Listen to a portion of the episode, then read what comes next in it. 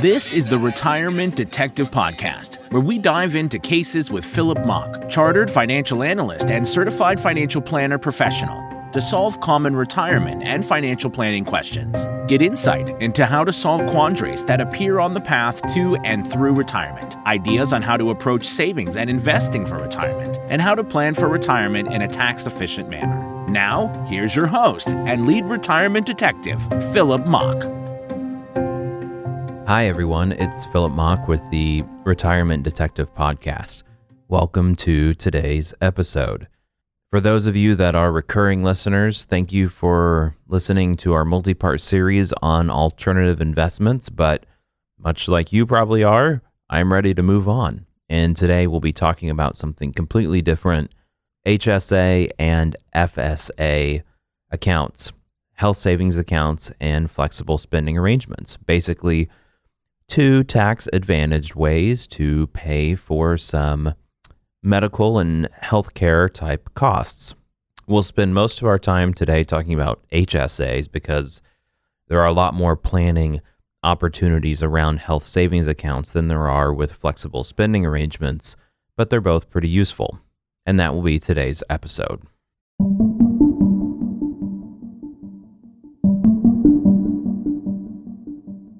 I sometimes hear HSAs and FSAs being used interchangeably, but that is completely incorrect. They are very different. And let's talk about FSAs first, and then we'll contrast that with HSAs and talk about them in more detail because there's certainly a lot more opportunity there.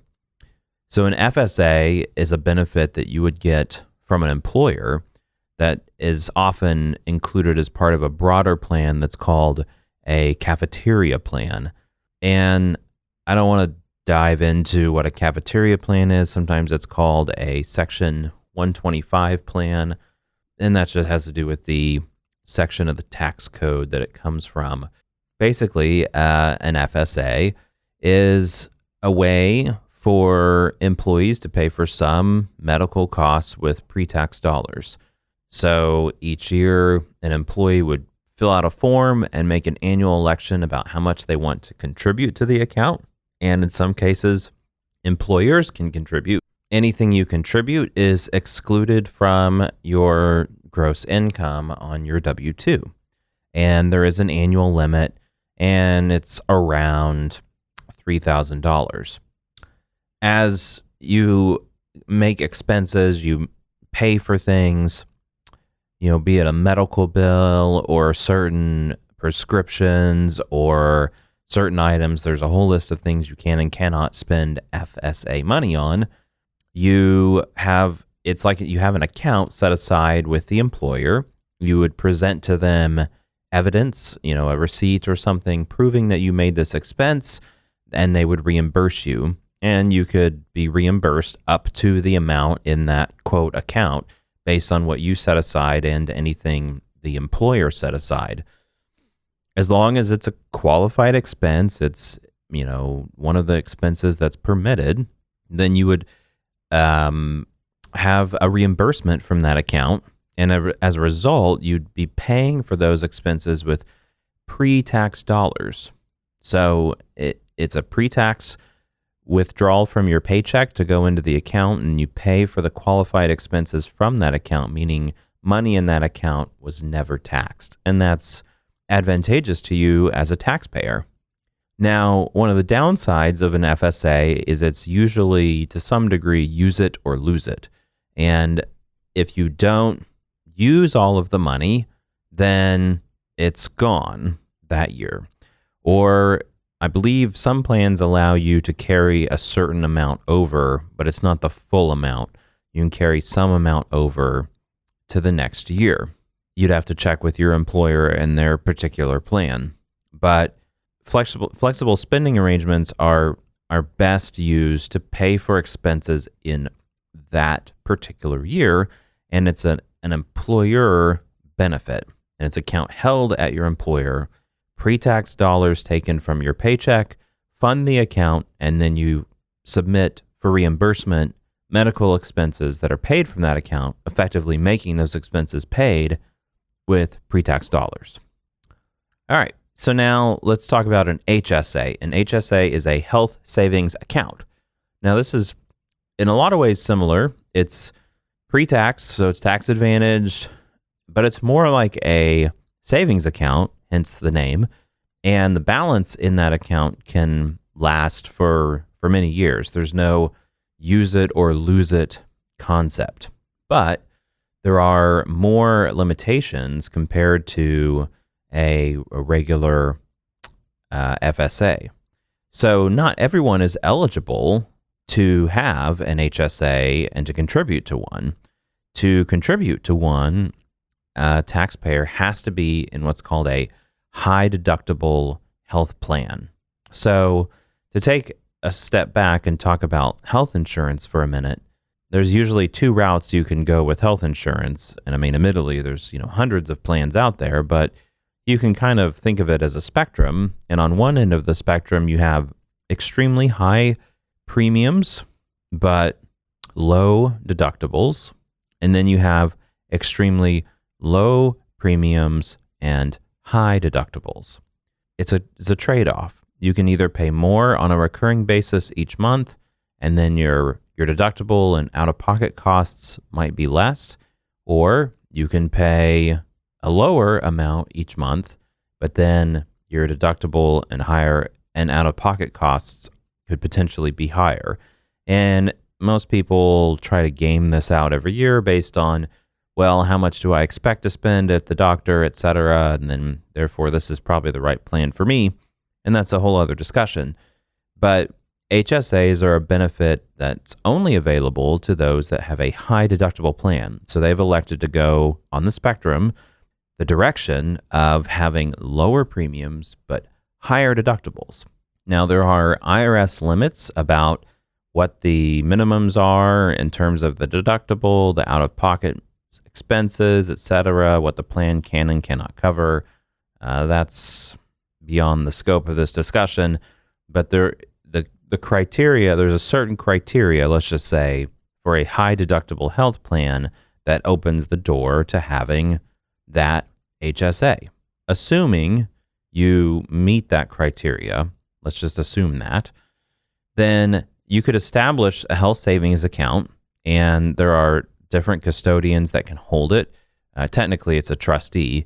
Um, some insurance companies, banks, um, there are some brokerages that will hold HSAs, um, but you have to find one that will hold it. You can't just have it at your house, for instance. And if your spouse is also eligible for an HSA, you can't combine them. So you'd have to have two separate ones. And depending on how the plans worked, your two separate HSAs might be at two different places, but there's no such thing as a joint HSA. Now, the benefit of having an HSA is that you make a contribution to it. Your, your employer can also make a contribution to it. Now, there are limits. So, in 2023, an individual could contribute up to $3,850 to an HSA. For a family, $7,750.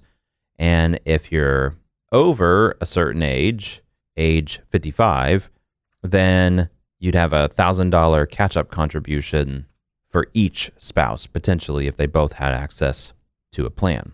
Now, if an employer makes a contribution, it's not on top of that, it just reduces the amount that the employee could contribute, which is still a benefit.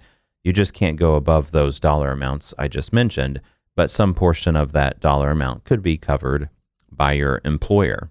And each year you can make those contributions. And as you have qualified expenses, you take money out of the account to pay for them. And you have the similar benefit as you did with the FSA, which is it was pre tax money going in, it's pre tax money coming out. And as a result, you're paying for those expenses in a tax advantage way because it's pre tax money. You haven't been taxed on it yet. Where an HSA is very different is in years where maybe you don't have that level of expense and maybe it was a year where you just didn't need to go to the doctor that much, you had few medical visits, etc. Whatever's in that account you could save. And you can do this year after year after year. So let's say that you had a health high deductible health plan for the last 30 years and you were able to retain $2,000 from that high deductible plan, you know, you had expenses but you were able to save 2000 each year net for 30 years, that's $60,000 potentially you could have in an HSA in my little example. And depending on where it's held, you may be able to actually invest some or part of that balance, meaning you could add to that with growth or interest. Now, of course, that depends greatly on what your expenses are and what your usage of the account is. But theoretically, if you're able to save each year, it could just keep growing and growing and growing. Now, a couple things that are unique about HSAs that really start to build the picture of why they're a great planning vehicle. Unlike contributing to an IRA and some other retirement vehicles, HSAs do not necessarily have to come from earned income because you may not have earned income, but you may still have a high deductible health plan. And maybe you have savings in other places you could move that money from in order to fund the HSA. And therefore, there are no income limits with an HSA. Also, and this is really where it gets interesting, let's say you've had an HSA for a long time and you hit a typical retirement age of age 65. Now, normally, if you pay for things from your HSA that are not qualifying medical expenses, there that amount is included in taxable income, and then there's usually an additional penalty on top of that, which I believe is 20%. So that's pretty steep. So you really want to use an H- HSA for qualified medical expenses. However, in certain scenarios, they waive that, and the additional tax does not apply. That penalty does not apply in certain scenarios, one of which is if the account beneficiary becomes disabled, for instance. So if they become disabled, then the HSA, they're not going to, uh, you can take money out and use it for anything. You'll still pay the tax on it, the income tax, but there's no extra penalty. But here's here's the interesting one. The additional penalty does not apply to taxpayers that are over age 65 or are age 65. So basically 65 and over. So once you're age 65, an HSA functions much like an IRA. And therefore, if suppose you were had a high income and you were not able to make a deductible IRA contribution, you would potentially be able to make a contribution to an HSA if you had a appropriate high deductible plan. And if you were able to save that amount and invest it for a long period of time here you've built up an account that maybe if you were at high income your whole career, you might not be able to make a deductible IRA contribution each year, but you were able to make this contribution to an HSA, grow it in a tax free manner, and then upon retirement, if you use the funds for medical expenses, then there's no income tax or penalty. And if you're over or if you're age 65 or over, then the account really functions like an IRA and you could use it for really any of your expenses. Uh, and anything that's not medical, you'd pay income tax on it, just like an IRA. If it's medical, you'd pay no tax on it, but there's also no penalty once you're age 65. And that can make it a really interesting planning vehicle. If you're married, you get some other unique benefits. You can't have a joint HSA, but one spouse can pay for the other's expenses from their HSA etc. So there could be some potential to um, do some unique things there. But HSAs are really unique because after you turn 65, they basically function much like an IRA with the added benefit that qualified medical expenses are free. A common question Can I pay for my medical premiums with my HSA? The general answer is no. However, there are a couple of exceptions to this. Any premiums you're paying for Cobra and any premiums for long term care insurance are potentially eligible to be paid from the HSA, but your health insurance premiums, for instance, for the high deductible plan that allows you to have the HSA in the first place, you generally cannot pay those premiums from the HSA. If you transition from a high deductible plan to a regular deductible plan and are no longer eligible to contribute to the HSA, you don't have to liquidate it. You can keep it and it can continue to grow. And as long as the expenses are qualified, you can continue to make distributions for reimbursement on those qualified medical expenses, even if you're no longer eligible to make a contribution to an HSA plan. So you can just hold on to it. But if you're no longer eligible, you can definitely no longer make contributions to that HSA, but you can hold on to it in case you need it for expenses in the future, or perhaps you become eligible again, like in the future you transition back from a regular deductible plan to a high deductible plan, therefore are eligible once again and could begin contributing again. That's a quick highlight reel of HSAs and a little bit on FSAs, but HSAs are really interesting. Lots of rules, lots of ways to get tripped up. So be very careful navigating that and talk to your insurance provider to, to determine if your plan is HSA eligible. And if it is, there are some interesting things that you can do with that. That is all for today's episode. I hope you enjoyed it. We'll see you next week. Take care. This recording strictly is for informational, educational, and entertainment purposes only and should not be considered investment advice. Opinions expressed are as of the date of recording. Such opinions are subject to change. The views and opinions of guests on this program are not necessarily those of the Retirement Detective Podcast. The Retirement Detective Podcast is not affiliated with any guest or his or her business affiliates unless otherwise stated. The Retirement Detective podcast does not guarantee the accuracy or the completeness of the data presented herein. The Retirement Detective podcast shall not be responsible for any trading decisions, damages, or other losses resulting from or related to the information, data analysis, or opinions or their use. Past performance is not a guarantee of future results. All investments are subject to investment risk, including possible loss of principal. Individuals should seriously consider if an investment is suitable for them by referencing their own financial position, investment objectives, and risk profile before making any investment decisions. This podcast is not a solicitation to purchase or sell securities or a solicitation for advisory services. This podcast is not engaged in rendering legal, financial, accounting, or other professional services, and nothing in this podcast should be relied upon as rendering legal, financial, accounting, or other professional services.